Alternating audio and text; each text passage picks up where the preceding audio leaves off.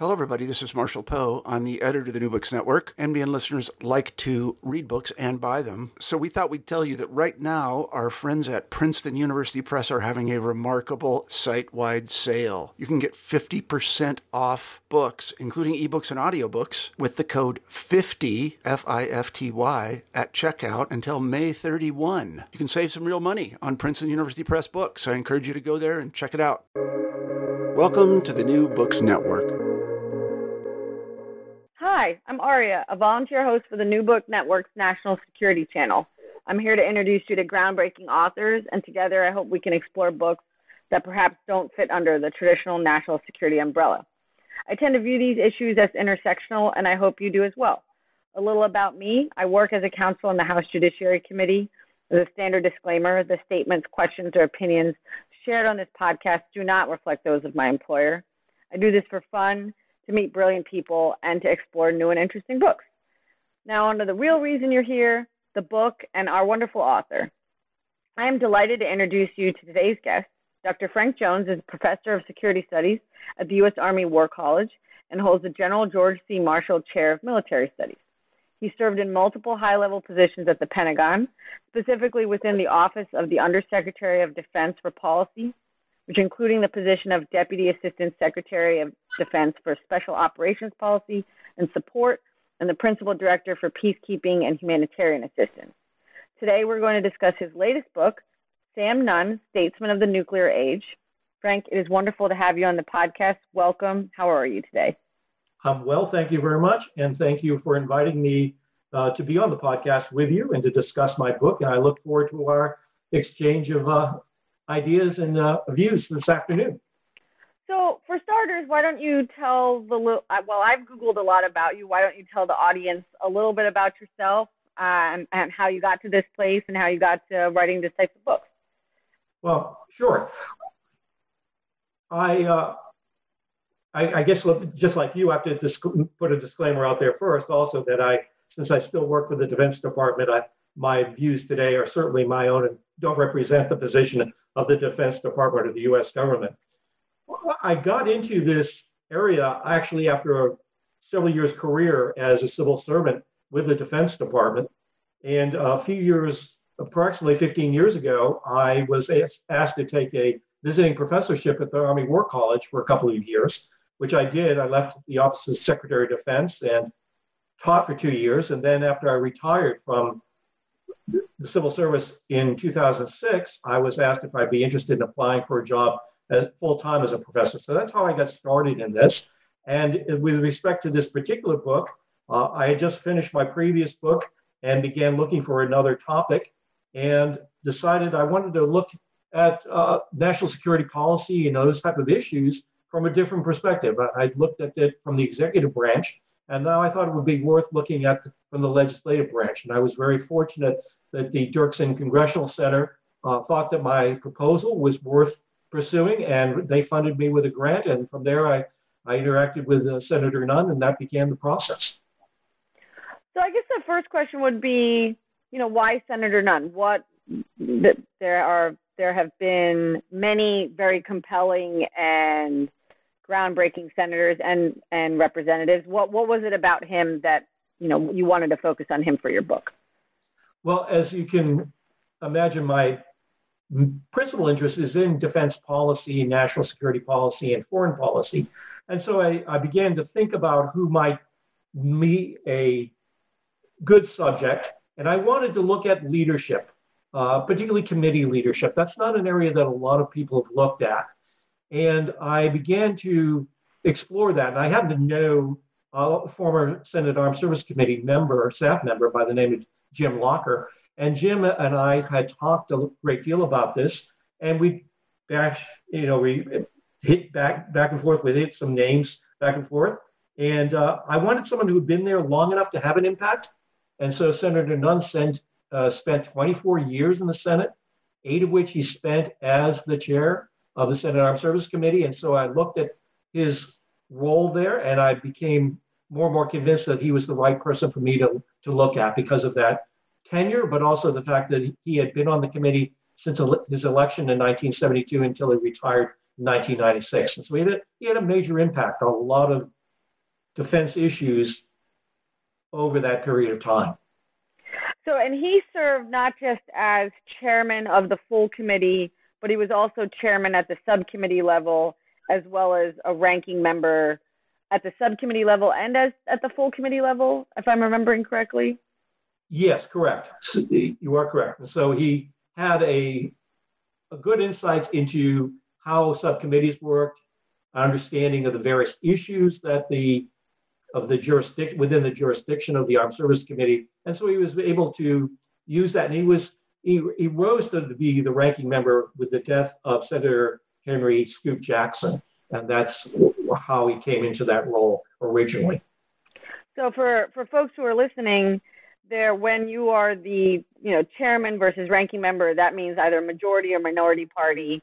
And of course, as the chairman, you you generally you control the agenda of the committee. The ranking member, depending on the relationship, may have a say, may not have as much of a say. Uh, it really just depends on the relationship between the two and what are the ratios in the committee in terms of Dem Democrat members and Republican members.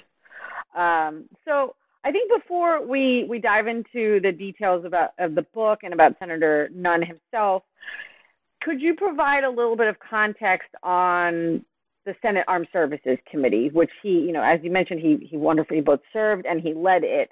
Because I think, and you make this point in the book, for, for those who are often, for those outside of the Hill, they might not realize the impact and the, the role that the Armed Services Committee plays on, frankly, both sides uh, in both chambers, and they often just kind of view it within that's the committee that approves budgets or does uh, you know just does the NDAA. But it, it's more than that. And if I was hoping you could talk through that a little bit. Sure. So I think if we if we really begin to look at the Armed Service Committee, and this is probably true of many committees on the Hill, but particularly as it, it it's really its role in national security, the security of, of the United States. I mean, there are some powers that the, the Congress has by virtue of the U.S. Constitution. I mean, Article 1 specifically lays out some of those powers that the Armed Services Committees really have a, of a say-so in. And I think you'd, you'd have to agree that one of them is the very basic one is, is the legislative or the lawmaking part role that both House and Senate have merit, you know, all the committees, standing committees have. So there's that, that role that Article 1, Section 8 talks about, the power to make laws. And then, as you know, Article 1, Section 8 also talks about the power uh, for common defense and the general welfare of the United States. And part of that is the ability to declare war, uh, also to be able to raise and support armies, to uh, provide and maintain a navy. Uh, and I think even importantly, the next clause is to provide for organizing, arming, and disciplining uh, the military and the militia, etc. So they're uh, the armed, as they call it, the land and naval forces. And then there's other powers that also the Constitution mentions. So I think that part of it is the recognition and the prerogatives uh, that the Senate Armed Services Committee and the House Armed Services Committee have. And as you know, part of this is also um, laid out in the rules for both of these committees in both the House and the Senate. And perhaps the House committee rules really point to the fact that it's not just, as you pointed out, budgets or equipment or organization, but there is a real exclusive jurisdiction for defense policy. And it says defense, the way the House rules read is defense policy generally. So when you start to think about how the United States interacts in the world.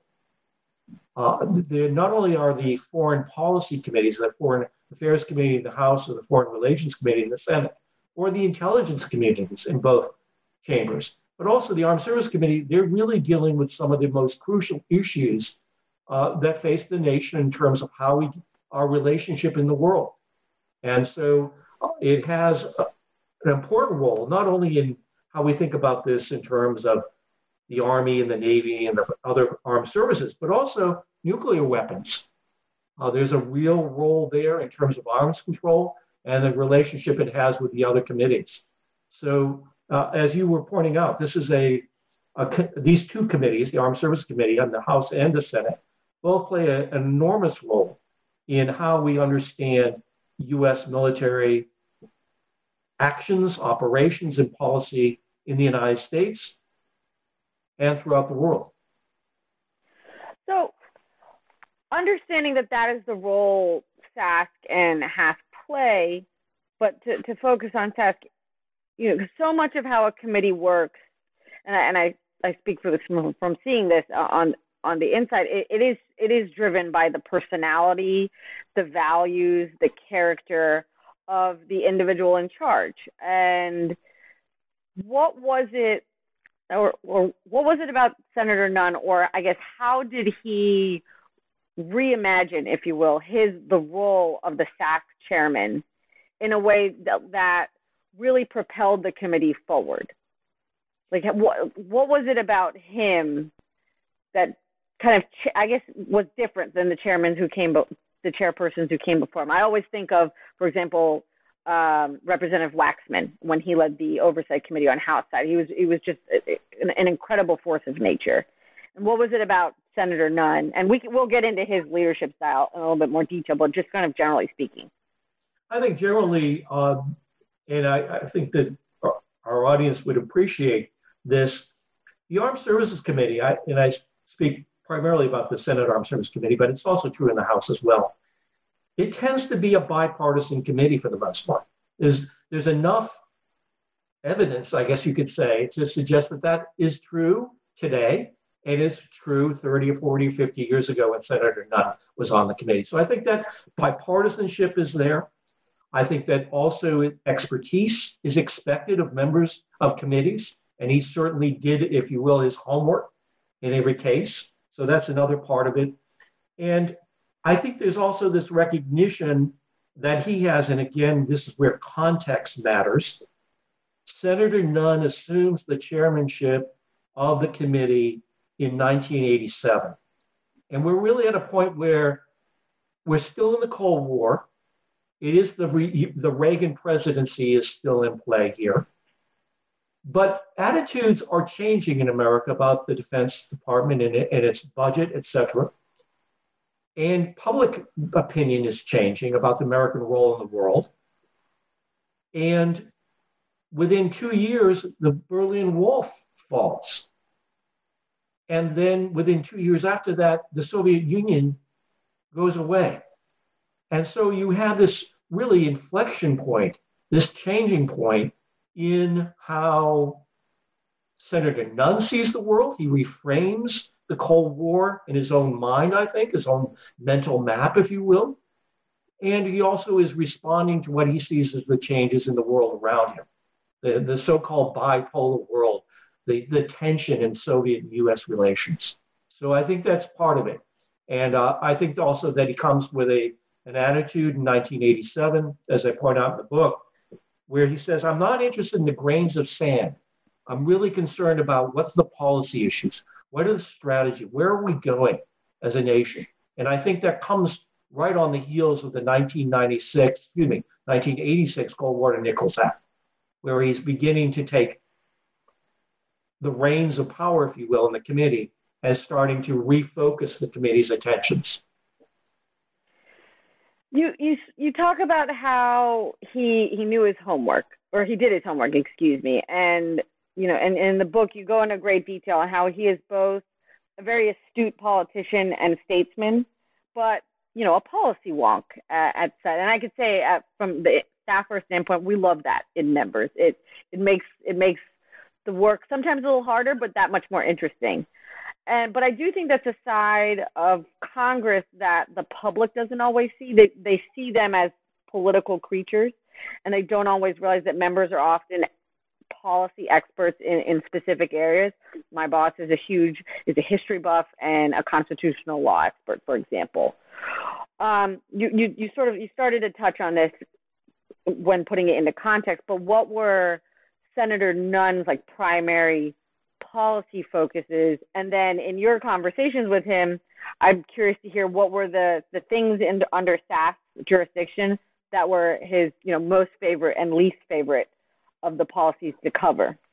Right. So I think that for him it is his principal interest, and I, I think this is, again, perhaps points the, I think I'm, I'm responding to your question appropriately. I think there's the element of what, what one scholars call like the two Congresses. There's the Congress where you the, the member has to be attentive to constituents and state or district concerns, but there's also a national interest that has to be examined as well. And I think what Senator Nunn was was he balanced that very well. He certainly, as a member from Georgia, was quite aware of the large number of military installations and the impact that the military and those installations had on local economies, as examples, and jobs, etc. So you have to be obviously astute, aware of that, and, and understand it. On the other hand, the type of issues that he involved himself in, that he was primarily concerned with, were much larger, uh, and they were national issues. Uh, they were also international issues. His relationship with leaders from foreign countries, with attendance at North, uh, North Atlantic Treaty Organization meetings, etc. His, his work on arms control, which was probably one of his most his most you know passionate interests and continues even today. Uh, those were national issues that he felt he had to address and make sure that the senatorial role, the role of the Senate as an institution, was safeguarded, was, was taken care of. I suppose there are, for any member, there are challenges that they prefer not to have to deal with. And some of it is perhaps the fight that goes on over budget and the disagreements that members may have on a committee or a subcommittee. Uh, and there were times in looking at his, his long career that I'm sure that he from our discussions, he sometimes wished he had gotten not caught in between. Uh, and and and again, I think this is part of the, the question you're also asking is, as you pointed out, there's a majority and minority in terms of the, the split between party membership on the committees. But you, sometimes you have to work across those the aisle, so to speak, and you have to be able to engage. And sometimes that's not possible on issues, and they become you hope they don't become rancorous, but they could. Uh, and certainly that I can think of a couple instances where that occurred in his own career. But I would have to say that uh, this is a person, a member who enjoyed defense issues generally uh, and enjoyed the interaction. And I would say perhaps the budget issues and the fighting over them sometimes were, were the, and the, I would say even, and you would know this from your own experience, the juris, the inter interjurisdictional arguments that occur among members of one committee versus appropriations or committees or some other committee, budget committee, those often were seen as where he had the biggest head knocking, if you will, of friction was in those relationships, uh, more less within his own committee. Although, as you pointed out, personalities matter here. And because personalities matter, sometimes uh, what a member even a ranking member can, may consider important will be dismissed by the chair because he or she just feels that that's not something they want to spend political capital on. Yeah, jur- uh, inter- committee jurisdictional battles are are never fun because you are essentially fighting your own. Uh, those, so it's much harder, and it can get very awkward. But you know, it's uh, it's like the politics within the politics which actually it, it, that gets to, to my next point. And, and you, you, you started to touch on this a bit when speaking about his role as the chair and also his role as a senator from Georgia and how those things they won't always line up but you try they try as much as they can. And I've certainly noticed in my, my own observations at work, you know, one of the hardest jobs is being a leader of the committee, whether it's as the chair or the ranking, but especially as the chair, is you not only have to balance your the chair's personal political philosophies and priorities, and then the district or the state's priorities, but then the needs of the members on your side, the need for comedy and fairness, the needs of your caucus, and then of the caucus leadership. And that's why I like to call that it's like little p politics, big P politics, and policy. They all get squished together. But and you kind of describe it, you start to talk about it as this transformational and transactional leadership and how Nunn he managed to, to, to be both. Could you walk us through what you think, what you view as, because I think it, it might differ what the outside, what, what we would view versus what the senator himself views as the best example of, of him being both a transformational and transactional leader? Like, where do you think he was just like the most successful and he struck that balance well? In terms Yeah, of like a I- I- policy that was moved forward. Sorry, go ahead. No, I'm sorry. Um, I I think that the balance. I'll, I'll defer that part to, to a little bit later, but because I think that is a it is a really important question, and it's one that I think we should get to after, as you said, you kind of lay this out and and, and show some type of evolution of this. So I guess when I'm talking about transactional leadership, I'm talking about as the, as the term implies that I'm talking about that polit- politicians, senators, members of the House, representatives, have to think about votes and where they stand on an issue because of where their constituents may stand on it, where, as you mentioned, the caucus of the conference may stand on an issue, and they so they where the where they're if they're the same party as the president, where does the president stand, or members of the administration stand? And so there are moments, and as I mentioned in the book, there are moments where Senator Nunn is more transactional. And he has to be. There are, there are valid reasons why politicians act that way, behave that way. And, and part of it is the fact that if you run for political office and you find that you enjoy, and I think that's a, it's a, a, a rel- uh, you know a term that I can use. If you enjoy governance, then you want to be reelected. And that gets into the aspect of transaction. And in 1976, I know this is going way back, it seems ancient history, but there were two treaties that were very important to, to President Carter, Jimmy Carter, a fellow Georgian, uh, at 1979. Those were the Panama Canal treaties. And the people of Georgia were very, very vocal about how they felt about these treaties. They did not want Senator Nunn, because that's a treaty. Treaties are within the jurisdiction of the Senate in terms of the advice and consent responsibilities under the Constitution. They certainly let him know that they wanted him to vote against the treaties. And he came out in favor of the treaties against that. That was an election year. That was 78. That was an election year.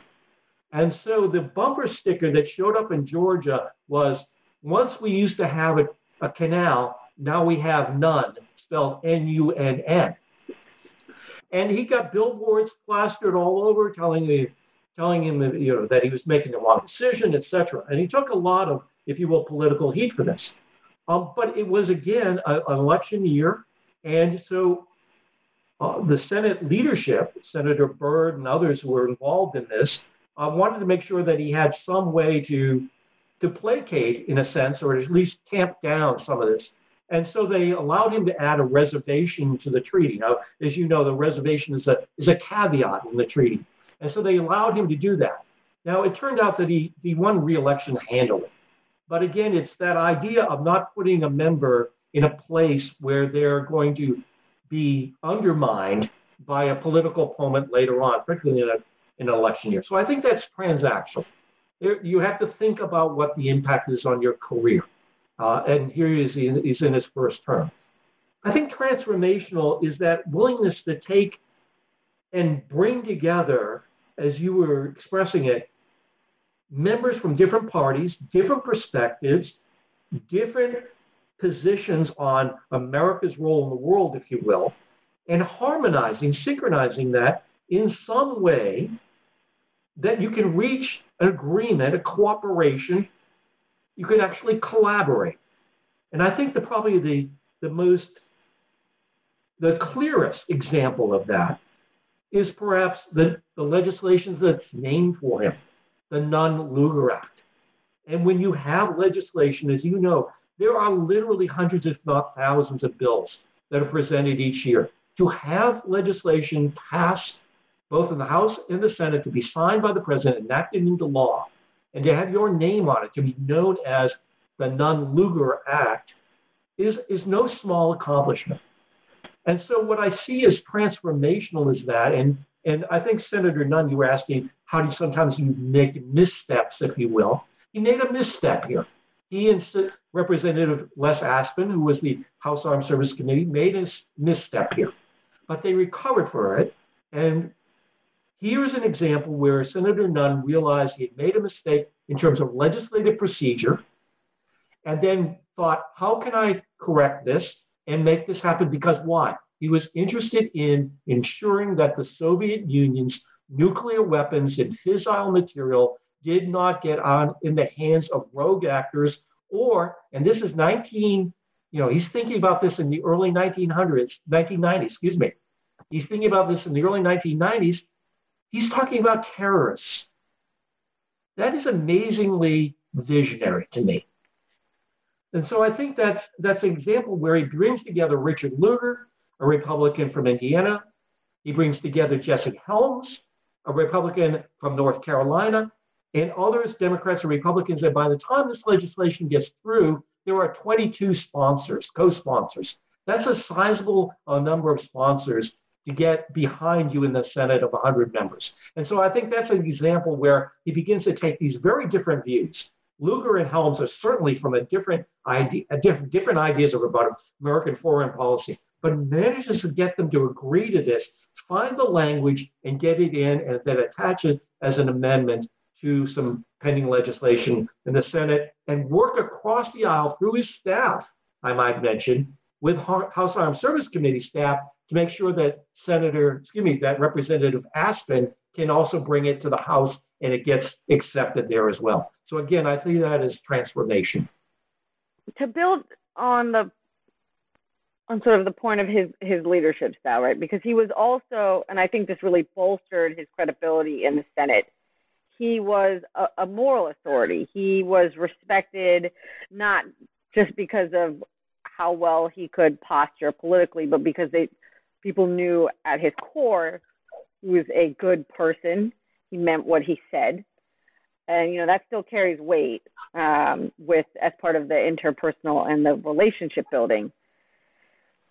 I'm curious to how important do you think that was in terms of his leadership and how he was able to maintain that moral authority without losing sight of his policy agenda, right? Because to your point, like you, those who run for office, they, you would think they, they want to govern, they want to keep governing, but you can often there's this trap where you you're chasing the perfect and you end up sacrificing what may be a good compromise because it, it doesn't meet that the the standard that you may you you want it to to, to reach or that your constituents demand of it or the outside groups and you know i'm just uh, sort of how did you view based in your conversations with him and, and what you've you've read and, and, and all the the research you did how was he able to to keep that balance for, for himself and then sort of make sure that he still projects that authority moving forward.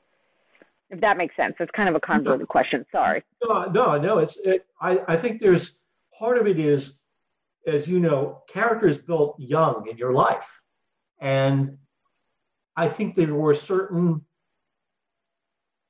I think his upbringing had something to do with that in terms of his father and his mother and how they set a certain standard of expectation of him, and that I lived a certain uh, code, if you will, uh, based upon his his upbringing and some of the activities that he did as a as a child and as an adolescent. Um, but I part of it, as, you're suggesting, is this willingness to be trusted, to be a person of, of reliability and trustworthiness, and and to keep your word, as you said, because so much of this matters, because people are talking, not everything's written down. And so you are really communicating with each other, and people are basing sometimes their judgment, their vote even, on what you say, and your credibility is at stake, and it can be lost very easily. I think probably a glaring example of this, as you said, trying to find this balance is, is the incident in President George Herbert Walker Bush's early administration, so shortly after he was inaugurated, when he chose Senator John Tower of Texas to be his nominee for the Secretary of Defense.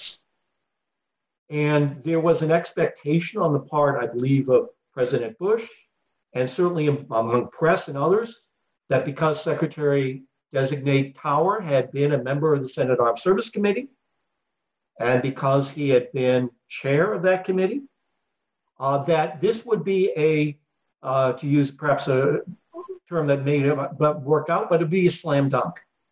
That his, that because he was a member of the club, if you will, this should not be a problem.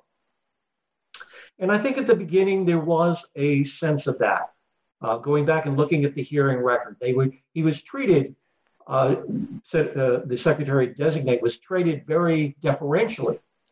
But then there became to be some discussions about Senator Tons Tower's behavior with uh, women, about his use of alcohol.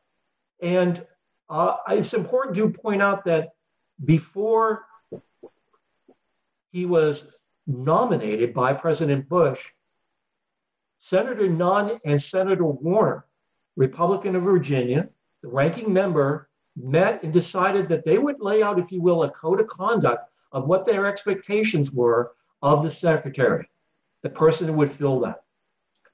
And in the months after he was, the Tower was designated or nominated, there were certain questions about his business dealings, etc. Senator Nunn and I and I think Senator Senator Warner, uh, I could speak. I think took some also took some political heat for this. Decided that they felt that the military needed a leader because of its own problems with alcohol and drug abuse. Needed someone who was of the was impeachable in those in those uh, unimpeachable in those aspects. And so it was a very difficult time, but they chose, if you re- may recall, Senator Tower did not get approved by Congress. He was rejected as Secretary of Defense. Um, Secretary, excuse me, Senator Nunn took a lot. He was accused of trying to undermine the presidency. He was accused of trying to run the Pentagon from the from Capitol Hill. Uh, it got very vicious in terms of uh, op-eds in the newspapers, etc. Um, but he believed that this was a moral uh, choice here. This is an ethical issue. Uh, there was a code that he wanted to live by, and he believed others had to do it.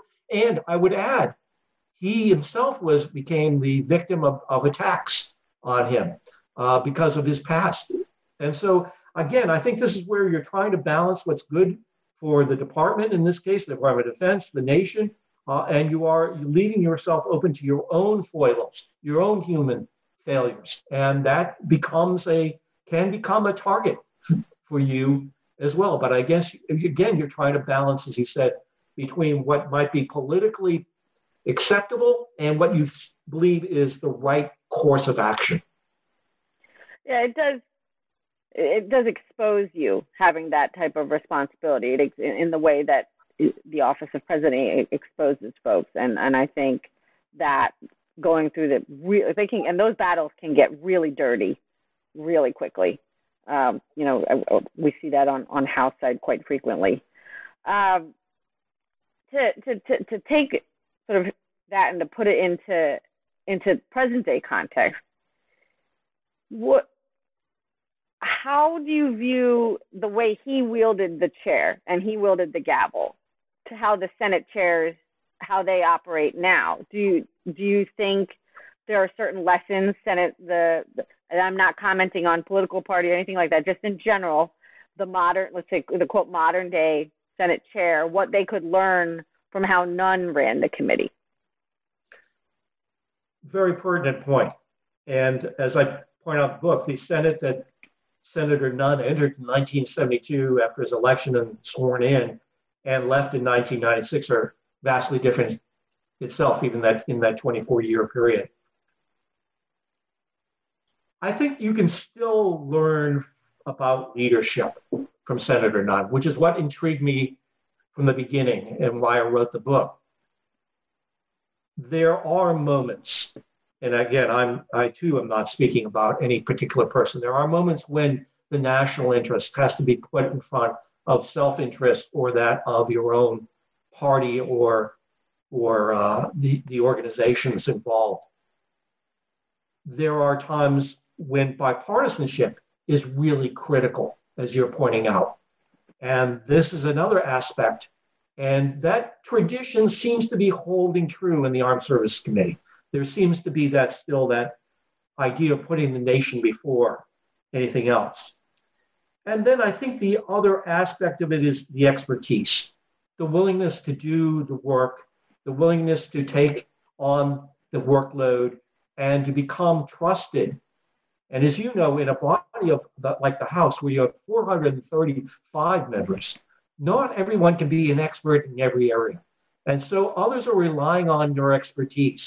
Uh, they're relying on your judgment. They're willing to trust you, provided you've shown that you can be trusted and that you have the expertise and the knowledge and the specialization. So I think there is a that's what we can learn from him.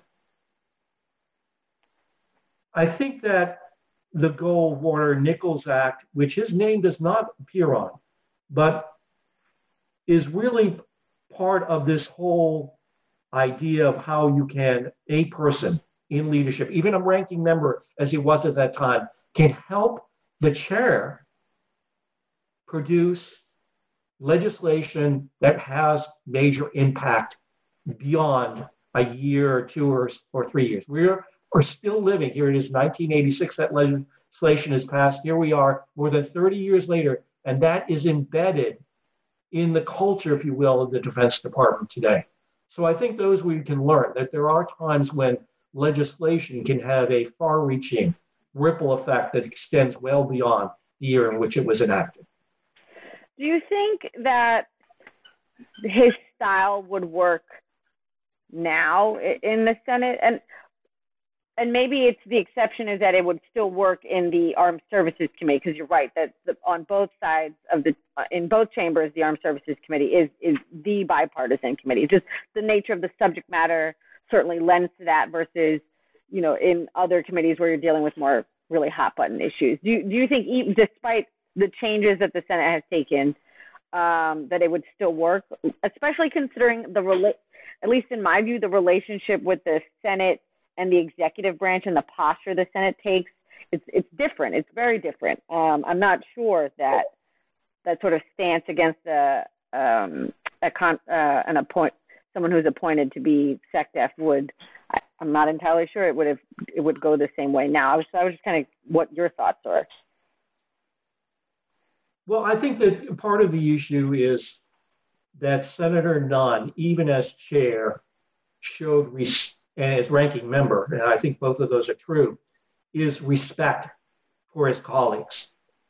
And by showing that respect, that was re- reciprocated. And I think that would make him a very viable senator today in terms of that. He, first of all, he listened. Second of all, he wanted to hear both sides of an argument before he made a decision that sometimes was held against him as if somehow he was doing a, you know, he's licking his finger and seeing which way the wind was blowing. But no, he wanted to hear the argument on both sides. And that as an attorney, you can appreciate that there's a value in hearing both sides of an argument. You may change your mind. You, there may be new information that you didn't hear. So I think there is there is that element to it. And I think that that part of it was that willingness to define common ground. And I think that can still be found. And we may see it in the future without going too far afield.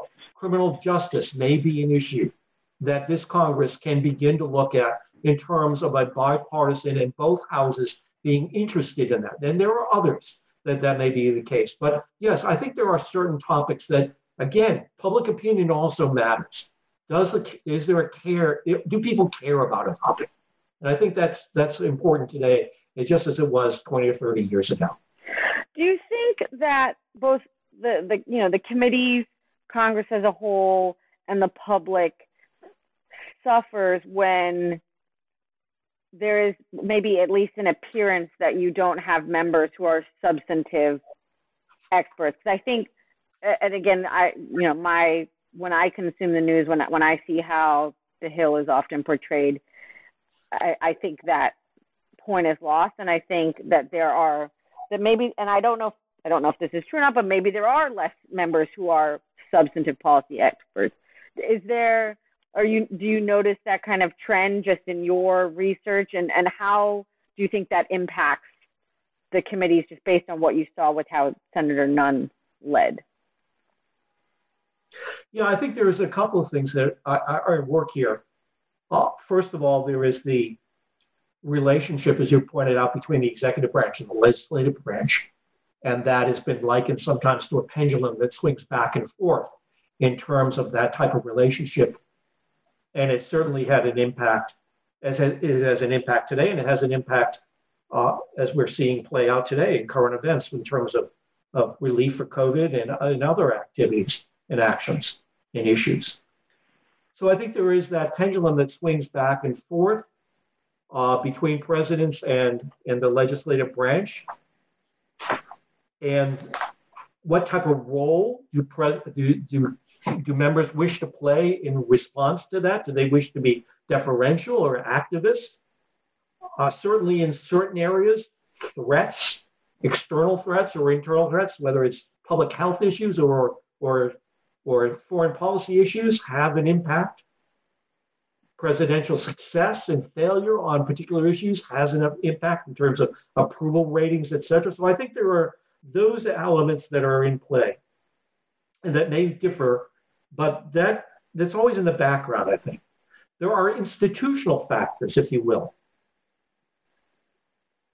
We live in a world, or we're in a, a political landscape today where there is increased partisanship polarization, uh, how that works out, as you suggested earlier, in terms of committee relationships or even relations within a committee, how that relates in terms of the bicameral nature of the two chambers that we have in terms of a House and the Senate with the so-called divided government. Those are all part of it. I think there's been enough studies to show that American members of Congress are still driven by certain factors, whether it's values or orders or limitations. Uh, they take they, they, they tend to gravitate to one of those, those areas. But I do think that um, at the heart of your question is what's happened to how many workdays there are in Washington, how many bills are coming up, how, how is power distributed within the chambers themselves between the House and the Senate. And I think there's a, a, another issue that's, that's in the background and it may come to fore in the future. If you put term limits on the amount of time a person can serve as a chair or ranking member, you end up diluting expertise.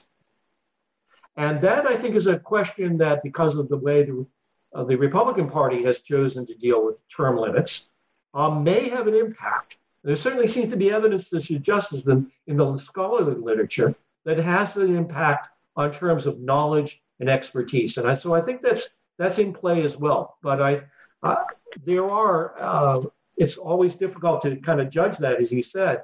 But I think that those are all factors in whether or not people are as secure and as knowledgeable uh, in policy areas of preps as they were 30 years ago.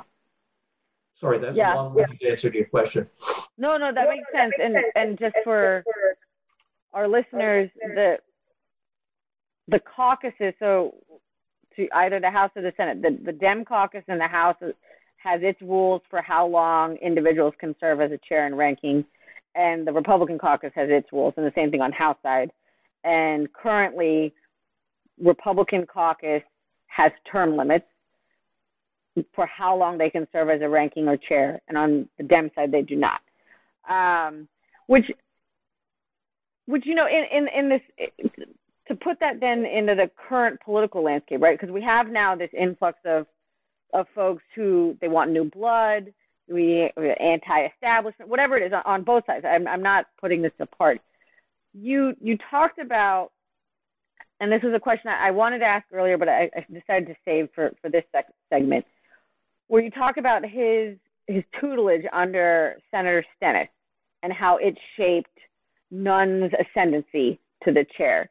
So to this sort of conversation about expertise, how important then, whether there are term limits or not, but I think especially in a term limit context, how important is it then for members to have that type of figure, that mentor figure, when they come to Congress, especially as they're trying to figure out their place in Congress and what their ambitions are? Because at least from, I did not know much about that relationship until until I read the book. How important was that, and how and, and how much did he benefit from it? Because at least to to to my eye, it seemed it seemed incredibly valuable. Yes, I mean he's a comes to the Senate as a as a young man in his mid thirties, and most of the members of the Democratic members on the committee are men in their 60s or 70s. Uh, so he brings a, you were just talking about fresh blood or vitality. He brings a vitality to the committee. He brings new thinking to the committee. This is a, a member that's coming in just as the, as the Vietnam War is ending. Uh, his, his colleagues are older and they are people who have served either in World War II or are of that cohort. Uh, one of them is is the former Secretary of the Air Force under Truman, uh, Senator Symington of, of Missouri. So uh, they they've been around a while, and so I think part of it is Stennis recognizes, first of all, in a sense, Nunn inherits Richard Russell's chair because Russell dies, and so Russell had been one of the also former chair of the Senate Armed Service Committee and that was kind of a, a Georgia pride of Georgia that they had someone in that regard. So I think that age, difference in perspective, and the fact that Stennis has some health is uh, is medically has medical problems because he's he's shot during a robbery in in front of his house. Um, um, affects his ability to travel, and Nunn becomes, as he says, Nunn becomes his eyes and his legs. Um, he's the one that will go to Europe. He was the one will do the actual on the ground, checking the situation. So I think that mentorship is one element is, is Stennis's role. The other one is, is Henry Jackson, Scoop Jackson from a Washington Democrat, who also takes and, and serves as a mentor and is one of those individuals that really relishes the idea of mentoring younger members, junior members, which, excuse me, which helps.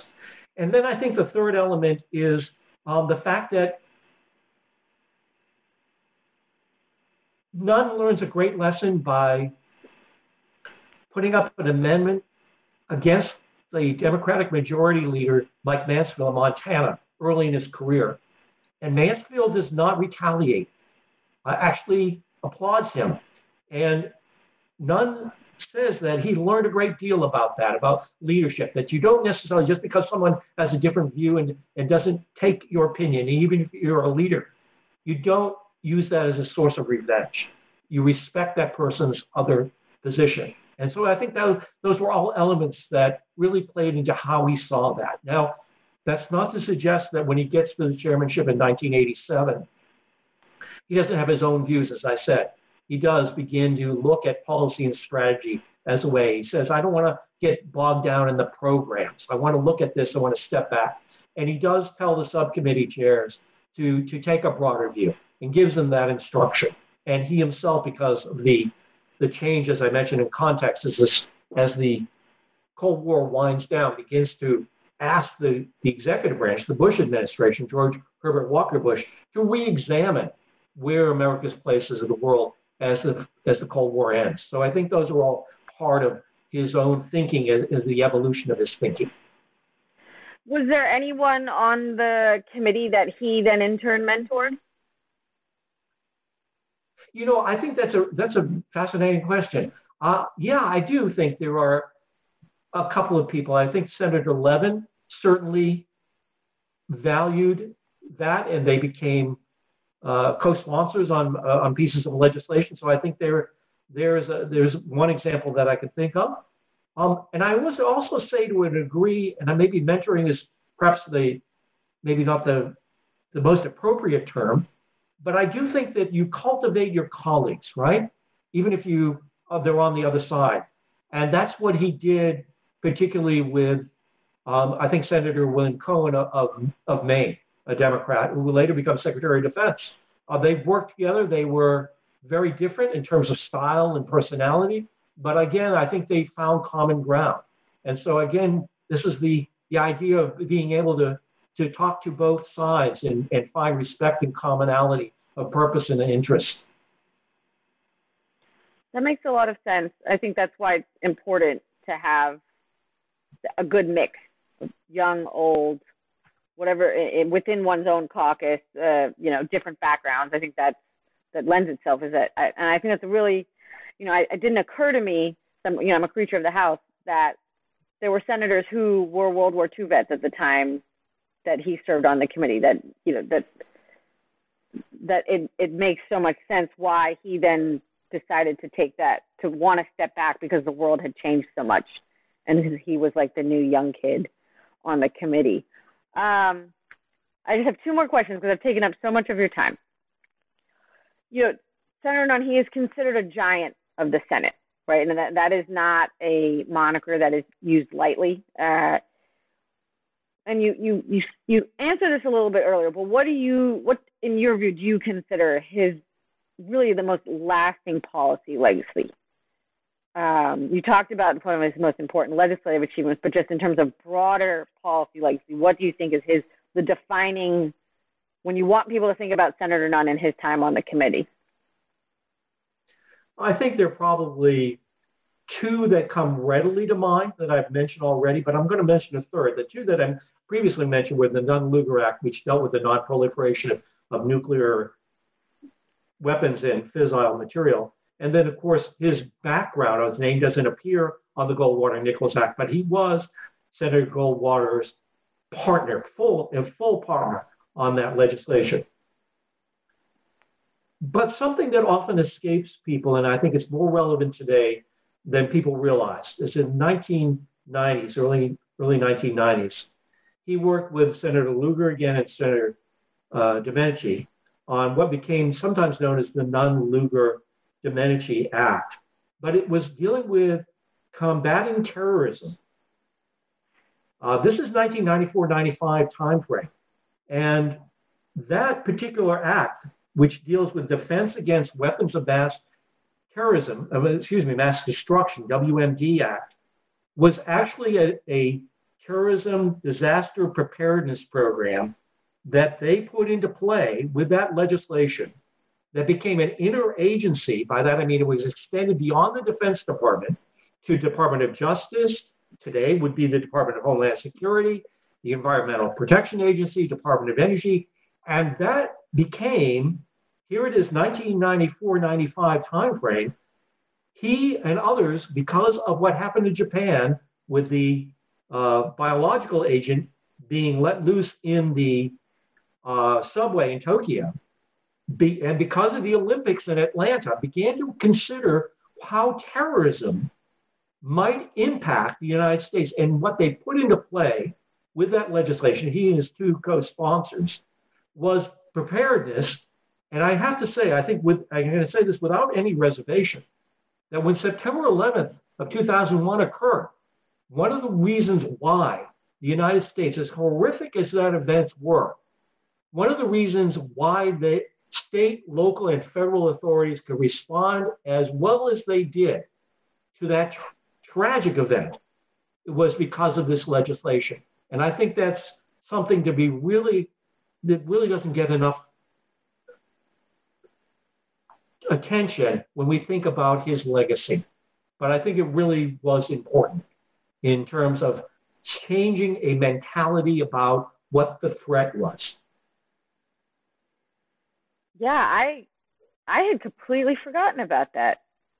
I even forgot about the I mean I well I'm not as young as I used to be. I did forget about the the Tokyo the Tokyo attack, which was it was that was I I don't think was that qualify as a I'm going off on a tangent, but that wasn't a terrorist group as we define them now. It was like a cult, right? That right, Aum Shinrikyo. Yeah. Okay. Sorry. Sorry. Just no, I'm gonna yeah. go read more about that later now. Uh, so, yeah, no, that that was very. You're right in terms of, despite the damage we and the lives we lost, we were able to coalesce relatively quickly on the ground as needed in a way that maybe we would not have before. So, and then my last question, uh, and maybe on a slightly happier note.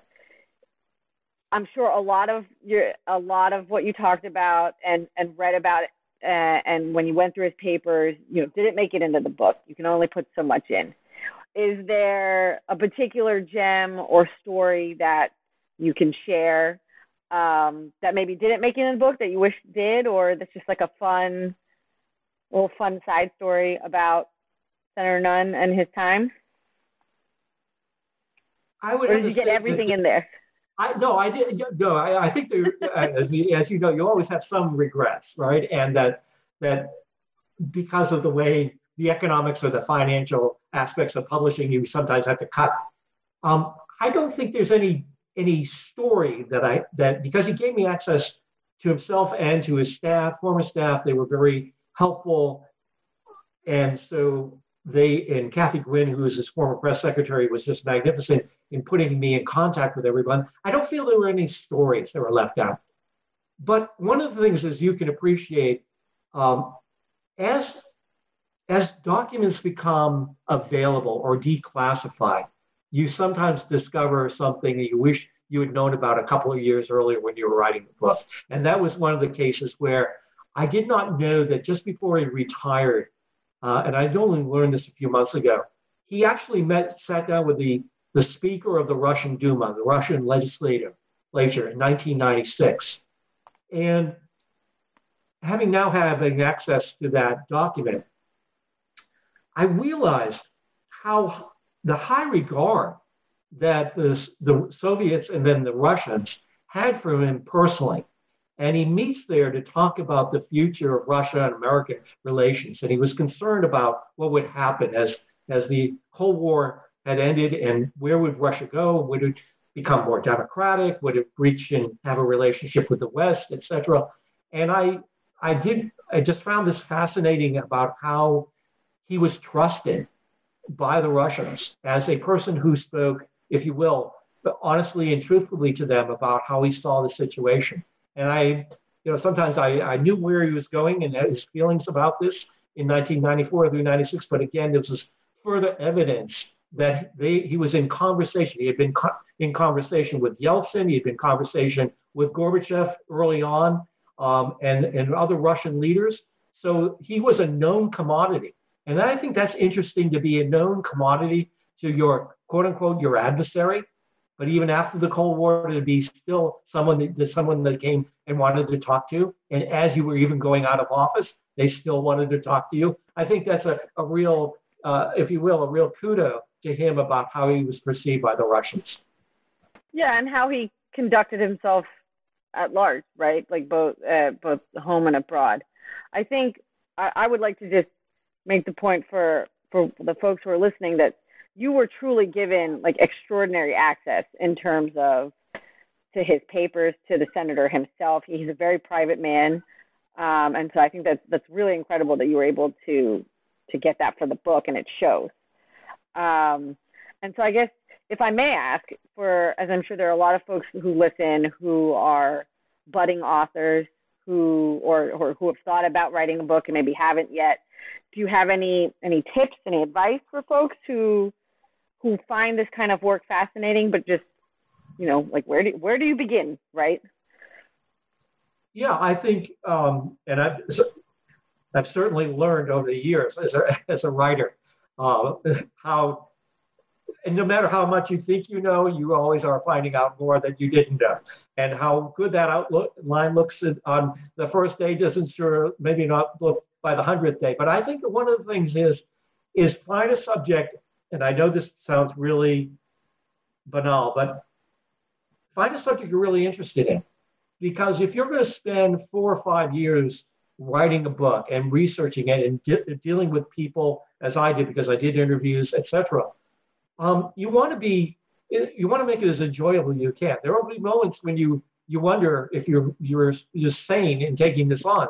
But I think in the in the long run, um, yeah, it's important because you're going to live with this for four or five years if you're writing nonfiction, and you want to make sure that it's something you enjoy and that you're finding something new and that it still captivates you. That that can be applied to so many things in life. I think taking that approach. Um, well, you know, I thank you so much for for taking the time today. I think that's it for the podcast. For folks listening, please go and order the book. It's Sam Nunn, Statement, Statesman of the Nuclear Age. And also, please check out Frank's previous publication, which is Blowtorch, Robert Komer, Vietnam, an American Cold War Strategy. Don't forget also to subscribe to the New Books and National Security podcast channel and to check out all the other great New Book Networks podcasts.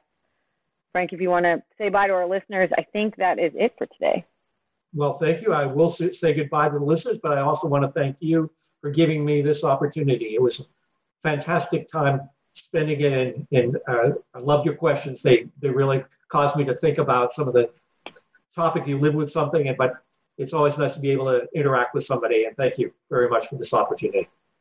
Well, folks, in the meantime, please stay safe, keep reading, and we'll talk to you all later. Bye.